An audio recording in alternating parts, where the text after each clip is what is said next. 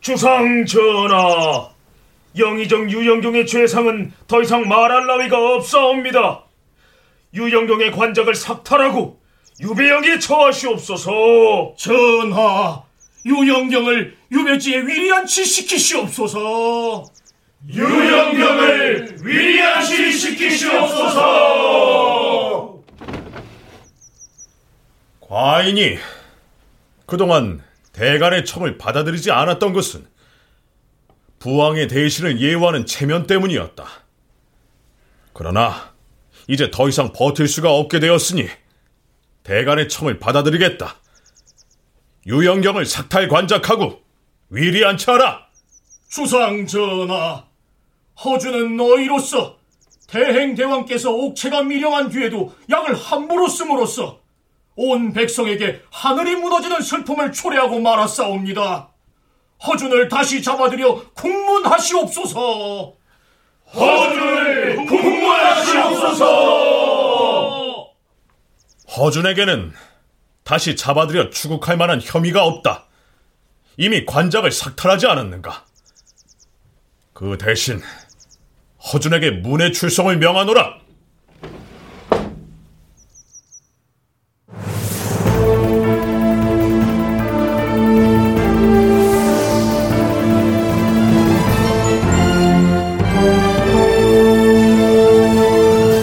다큐멘터리 역사를 찾아서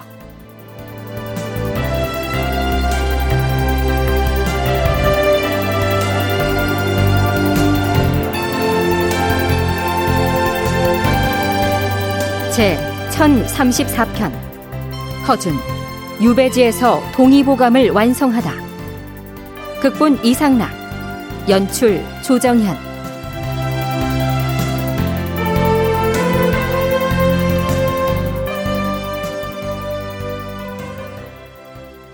여러분 안녕하십니까? 역사를 찾아서의 김석환입니다. 광해군 즉위년 3월 17일 당시 영의정이었던 유영경이 삭탈 관작된 뒤에 함경도의 경흥 땅으로 귀양을 갑니다. 광해군 즉위 초기에 유영경이 탄핵을 받아서 유배형을 받게 된 배경, 그리고 얼마 뒤에 이 유배지에서 사사, 즉 사약을 받고 죽게 되기까지의 과정 등은 이전에 충분히 다뤘기 때문에 새삼 재론하지 않겠습니다. 자, 그런데요, 공교롭게도 유영경이 유배형을 받은 바로 그날 선조의 어의였던 허준은 문외출송을 당합니다. 우리가 잘 알고 있는 동의보감, 바로 그 허준을 이야기하는 겁니다. 그런데요, 문외출송, 이거 좀 생경한 말이죠. 문외출송은 조선시대 죄인을 도성 바깥으로 추방하여 도성 안에 발을 들이지 못하게 하는 형벌이었다. 문외출송의 형벌은 관직자가 죄를 범하였을 때 내려졌는데, 이 경우 관직과 관품을 모두 추탈당하였다. 날마다 조정에 출사하고 있던 관리에게서 그 관직을 빼앗아버리고 쫓아내면서 도성의 사대문 안에는 발도 들이지 말라, 이런 형벌이었다고 생각하면 상당히 가혹해 보이죠. 또 그렇지만 생각을 바꿔서 한양 도성 바깥에서는 비교적 행동의 자유가 보장된다? 뭐 또 이렇게 해석하면 형벌 중에서는 또 가벼운 벌을 내린 것이다 라고 할 수도 있겠습니다. 따라서 이 문외의 출송은 광해군이 오히려 허준을 배려한 조처였다, 이런 해석도 가능하죠. 허준이 선조의 어의였을 때 선조의 진료를 총지휘했던 약방도제조는 영의정인 유영경이었는데요, 그는 반역의 죄를 받고서 곧 처형될 형국에 직면했으니까요.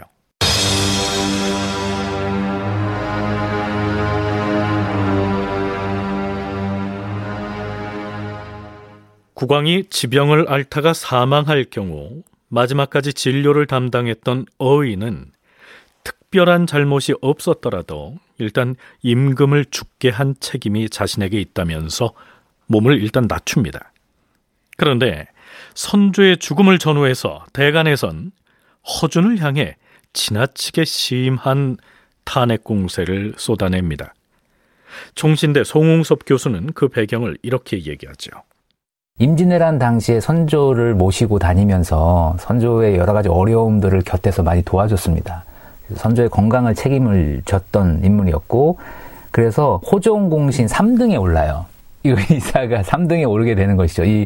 어떻게 보면은 임진왜란 직후에 호종공신들, 이 공신책봉에 있어서 참여하지 못한 사람들도 굉장히 많은데, 허준이 올랐다라고 하는 것 자체가 뭐 공이 없지는 않지만 과연 공신에 책봉될 만한 것인가라고 하는 그런 불만들도 신료들 사이에는 있었고, 또 1606년, 그러니까 선조 39년이죠.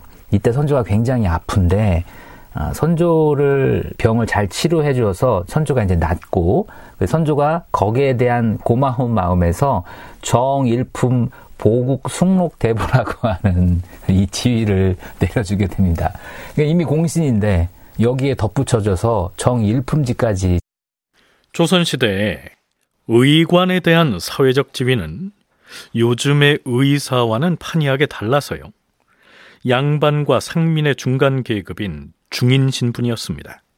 그런데 선조 23년에 허준은 뒷날 왕세자가 되는 광해군의 천연두를 치료해준 공을 인정받아서 일약 정상품 당상관의 지위에 오르지요. 그러자 당연히 대간이 반발을 합니다. 전하, 내의원 의관인 허준이 왕자를 치료했다고 하여 당상관으로 자급을 올려주는 것을 명하셨사온데, 허준이 비록 왕자의 병을 구원한 공이 있다고는 하나 이는 아니될 일이옵니다. 전하께서 한때의 기쁜 마음 때문에 종전에 없던 포상과 은전을 과하게 베푸시는 것은 불가하옵니다. 허준의 자급을 올리라는 명을 거두어 주시옵소서. 허준의 자급을 거두어 주시옵소서.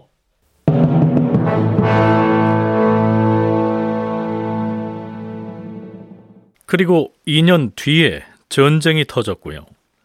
선조는 도성을 떠나서 의주로 몽진을 떠납니다. 물론 허준도 어의로서 임금을 수행하지요. 전쟁이 끝나고도 6년여가 지난 선조 37년 10월, 전쟁에 공을 세운 사람들에 대한 공신 책봉이 이루어집니다. 정탁, 이헌구, 유희림, 이유중, 임바령, 기효보, 최웅수, 최빈, 여정방, 허준 등을 3등 공신에 책봉한다. 그들의 모습을 초상화로 그려서 후세에 전할 것이며 각자의 품계와 관작을 한자급 초천하노라. 그들의 부모와 처자도 한자급을 초천할 것이며. 초천이란 벼슬의 등급을 뛰어넘어서 승진시키는 것을 일컫습니다. 이와 더불어서 허준은 그의 본관인 양천의 고을 이름을 따서 양평군에 봉해지지요. 자, 이렇게 되니 당연히 전쟁 때 공을 세우고도 공신 책봉에서 제외된 사람들의 질시를 받게 됐겠죠.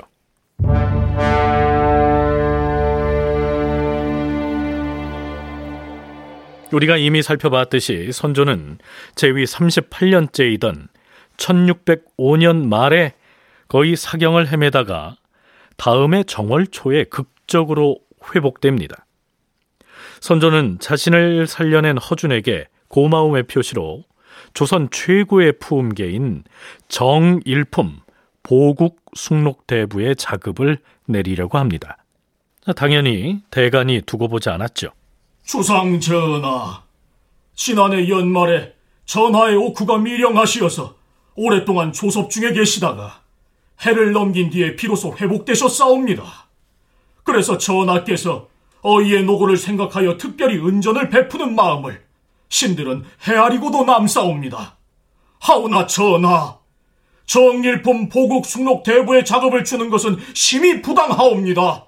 모름지기 보국이라는 이름의 가자가 어떠한 작호인데 적격자가 아닌 사람에게 경솔하게 수여하시어 후세의 웃음을 사려 하시옵니까? 전하, 양평군 허준이 한때나마 약간의 노고가 있었다고는 하나 거기에 맞는 포상을 해야 할 것이옵니다.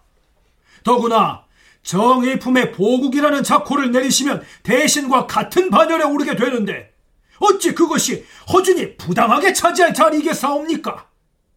조정 여론이 모두들 놀라워하고 있으니 속히 개정하게 하시옵소서.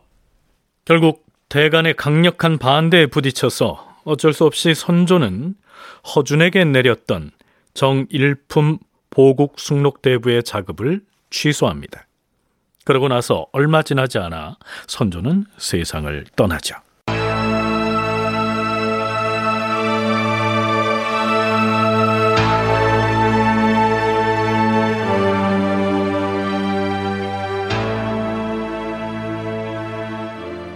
선조가 사망하고 광해군이 즉위한 이후에 허준에 대한 대간의 탄핵 공세는 본격화합니다.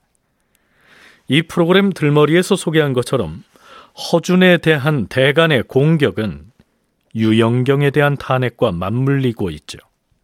송웅섭 교수의 얘기 이어지겠습니다.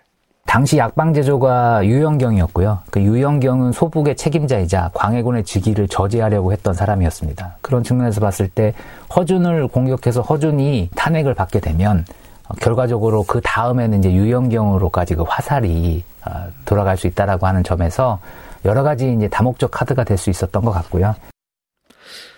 허준은 붕당과는 관계가 없는 사람이었지만 와병 중인 선조의 진료를 지휘했던 사람이 바로 영의정 유영경이었기 때문에 허준 역시 그와 한 묶음으로 탄핵 대상으로 삼게 된 것이다. 이런 얘기입니다. 그래서 결국 광해군은 허준에게 문외출송을 명했던 것인데요. 하지만 허준을 향한 대간의 공격은 이전보다 더 매서웠습니다. 주상 전하, 사간원을 대표하여 아뢰옵니다. 허준을 다시 국문하여 그 죄상을 엄히 밝히시옵소서. 그렇다면 허준을 중도부처하라. 중도부처란 죄를 지은 벼슬아치에게 어느 한 곳을 지정해서 그곳에서만 머물도록 하는 형벌을 말합니다. 결국 어딘가로 귀양을 갔다 하는 얘기인데요. 조선 중기의 문신 최립이 쓴 간이집이라고 하는 문집에는 허준이 멀리 의주로 귀양을 간 것으로 돼 있습니다. 하지만 이 기록은 신뢰하기가 어렵습니다. 광해군 일기 원년 4월 21일치 기사를 보면 대간에서 이렇게 말하고 있거든요. 전하, 죄인 허준의 죄악은 온 나라 사람이 다 아는 바이므로 다시 논할 필요가 없사옵니다. 유배를 간 뒤에도 기탄 없이 방자한 행동을 하여 태연스럽게 도성을 출입하는가 하면 심지어는 잠상인들과 거리낌 없이 내통하기도 하옵니다. 그자는 본래 흉악한 사람으로서 항상 원망하는 마음을 품고 있으니 뜻밖의 일을 일으키지 않을까 염려가 없지 않사옵니다. 청컨대 허준에게 위리안치를 명하시어 도성 출입을 못하게 하시옵소서. 이런 기록이 있는 것으로 봐서 평안도 의주까지 귀양 간 것은 아닌 것으로 보입니다. 자, 그렇다면 광해군은 이에 대해서 뭐라고 응답했을까요? 허준이 어찌 방자하게 원망을 품고 행동을 함부로 하겠는가. 그냥 내버려두라. 그냥 내버려두라. 광해군의 대답이 흥미롭지요. 앞에서 대간이 허준이 도성 출입을 마음대로 하면서 잠상인들을 만나고 다닌다고 했는데요. 여기에서 말하는 잠상인이란 법적으로 금지된 물품을 파는 장사치를 일컫습니다. 자, 허준은 왜 그런 사람들과 자주 만났을까요? 추측이긴 합니다만 광해군은 그 유배 기간 동안 허준에게 선조 때에서부터 해오던 의서 저술 작업을 진행하도록 배려했을 것으로 보입니다. 그래서 유배지를 벗어나 활동하는 것도, 그리고 이 밀수 상인들을 만나서 약재를 구하는 일도 마음껏 하도록 보장하지는 않았을까요? 드디어 광해 1년 11월 24일 광해군은 허준의 유배를 해제하고 석방할 것을 명합니다.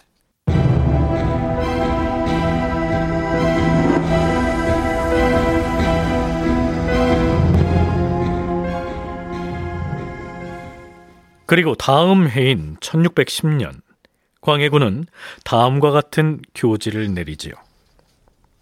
양평군 허준은 일찍이 선대 임금으로부터 병을 다스리는 의서를 찬집하라는 특명을 받고서 몇 년 동안 자료를 수집해왔다.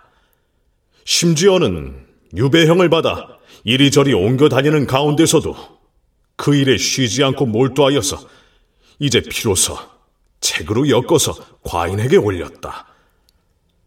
생각건대 선왕께서 찬집하라고 명하신 그 책을 과인이 왕위를 계승한 뒤에 드디어 완성하였으니 과인이 비감한 마음을 금치 못하겠도다.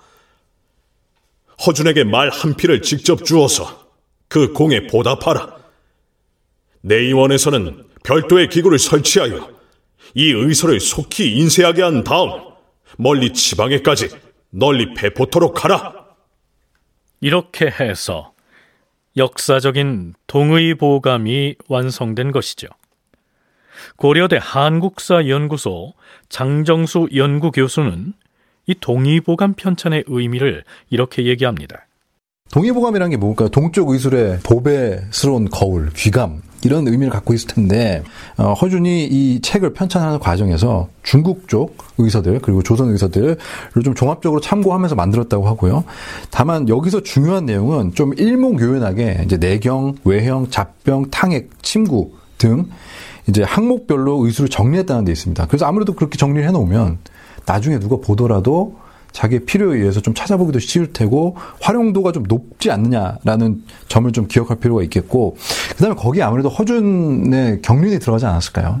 기존에 있던 축적되어온 지식과 본인의 어떤 실전적 경륜이 좀 더해지면서 좀 실용적인 의서로서의 기능이 있었을 것 같습니다. 이후에 이 동의보감은 중국에서도 30회 이상 인쇄돼서 배포됐고요. 일본에서도 출간된 것으로 알려지고 있습니다. 허준은 광해군 7년, 그러니까 동의보감을 완성해서 임금에게 바치고 나서 5년이 지난 1615년에 사망하는데요. 그 사이에 5종에서 6종 정도의 의서를 더 펴낸 것으로 알려지고 있습니다. 물론 이 동의보감의 편찬 작업은 허준이 단독으로 한 것은 아니었지요. 내의원 의관들의 도움을 받았음은 물론이고요. 민간에서 명성을 떨치고 있던 의원들까지 망라돼서 편찬 작업을 진행한 것으로 기록에 나타납니다.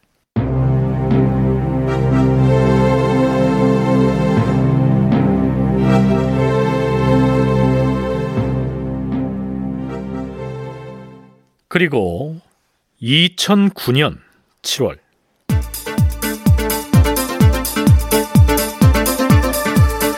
다음 뉴스입니다. 우리 민족의 자랑이자 한의학계의 보물인 동의보감이 의학서적으로서는 세계 최초로 유네스코 세계기록유산으로 등재됐습니다. 대한한의사협회는 7월 31일 중미 카리브해 바베이도스에서 개최된 제9차 유네스코 국제자문회의에서 동의보감의 세계기록유산 등재를 확정 발표했다고 밝혔습니다. 이에 앞서 대한한의사협회를 비롯해 보건복지부, 문화재청, 동의보감 기념사업단 등은 공동으로 참가단을 구성해 동의보감 유네스코 세계기록유산 등재를 위한 홍보 활동을 펼쳐왔는데요. 드디어 국제자문위원회의 최종 심사를 거쳐 이번에 등재가 결정된 것이며 다큐멘터리 역사를 찾아서 다음 시간에 계속하겠습니다.